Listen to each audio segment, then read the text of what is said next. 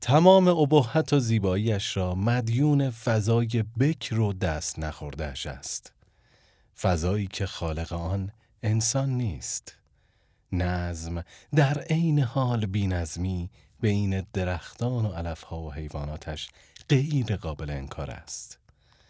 زیبایی بیبدیل روزهایش که شب تمام آن زیبایی ها را میبلعد و تبدیل به حیولایی رو باور می کند حیرت انگیز است.